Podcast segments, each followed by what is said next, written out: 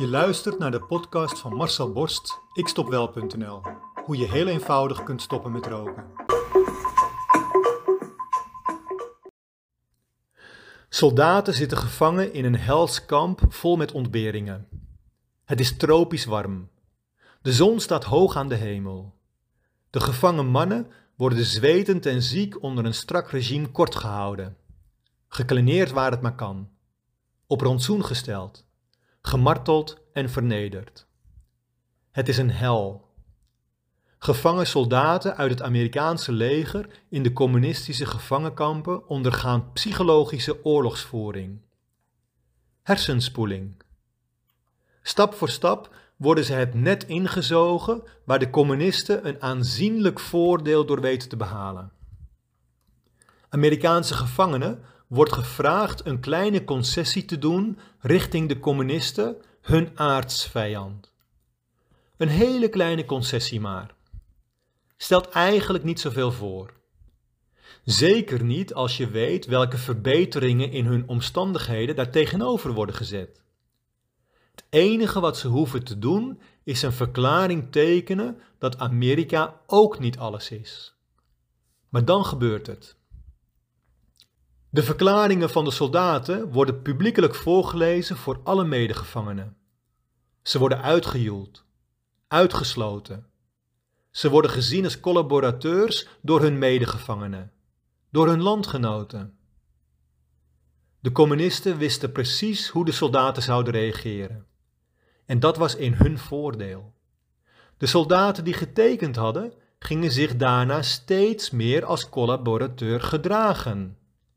Ze gingen de Noord-Koreanen steeds meer helpen en informatie geven. Ze waren toch al uitgekotst door hun medegevangenen. Ze hadden niets meer te verliezen en alles te winnen. Korea. Een schiereiland in de Zuidoost-Azië dat sinds de jaren 50 onderling is verscheurd. Verdeeld in een communistisch noorden en een pro-westers zuiden. De oorlog tussen beide Korea's was in 1950. Officieel zijn de twee delen nog steeds in staat van oorlog met elkaar. Bovenstaande praktijk is inmiddels een bekend fenomeen van hoe het onbewuste werkt. Het is vele keren wetenschappelijk onderzocht.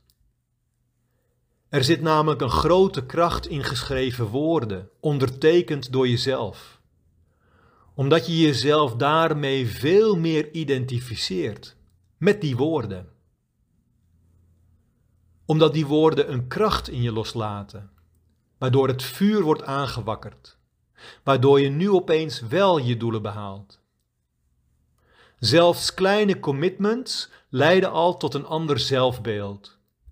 Een kleine opdracht om iets te omschrijven, een belofte, een korte zin met daaronder jouw handtekening geeft opeens enorm veel kracht en verandervermogen op onbewust niveau. Daarom gebruik ik deze techniek ook veelvuldig in mijn online programma. En de resultaten mogen er zijn. Elke dag ontvang ik nieuwe reacties van rokers die opeens van het rokersjuk zijn verlost. Zomaar, in één keer. Wil jij weten welke onbewuste verandertechnieken ik nog meer gebruik?